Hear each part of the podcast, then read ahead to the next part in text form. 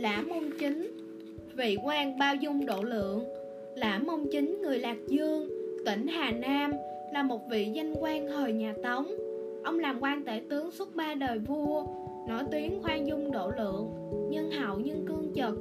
Một hôm lã mông chính hỏi người con trai cha làm quan tể tướng trong triều đình bên ngoài có điều tiếng gì về cha không?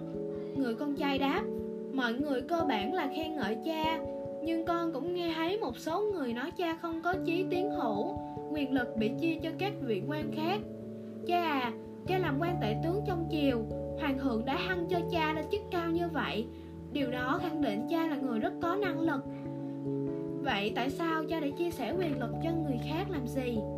Lã mông chính cười nói, hoàng thượng đề bạt cha lên chức vụ đó là do cha giỏi trong việc dùng người, làm quan tể tướng nếu không biết cách tận dụng và phát huy cái tài của người khác, thì sẽ không thể tồn tại được. Khi lã môn chính mới làm tể tướng được một thời gian ngắn, có người vạch trần sự việc một quan chuyên huyện là dương hân nhận hối lộ. Ông liền cách chức dương hân, trong chiều có người tâu với hoàng thượng rằng, nhà dương hân của cải chất đầy như núi, ông không bao giờ nhận hối lộ mấy đồng tiền đó.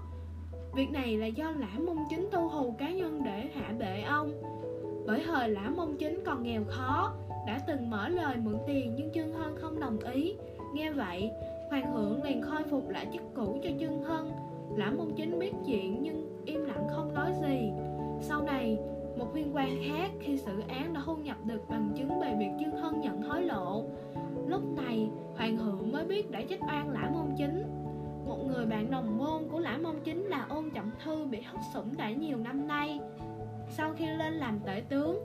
Lã mông chính thấy tiếc cho tài năng của ông trọng hư, nên đã tiến cử bạn mình với hoàng thượng về sau, để thể hiện bản thân, ông trọng hư thường xuyên kể xấu lã mông chính với hoàng thượng thậm chí nhiều lần thừa cơ hãm hại ông.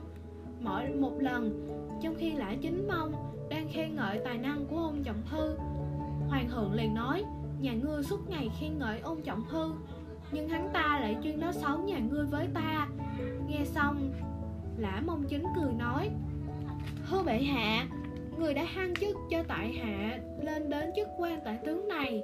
Chắc chắn bệ hạ biết rất rõ năng lực của tại hạ. Việc người khác nói xấu tại hạ như thế nào không nằm trong chức trách mà người đã giao cho tại hạ. Hoàng thượng nghe xong càng thêm tôn trọng lã mông chính bởi sự khoan dung độ lượng của ông. Khi mới vào triều đình, đang đi vào chiều Ông bỗng nghe thấy có người hì hầm to nhỏ mỉa mai. Người như hắn ta cũng không được, Cũng được làm quan tể tướng sao?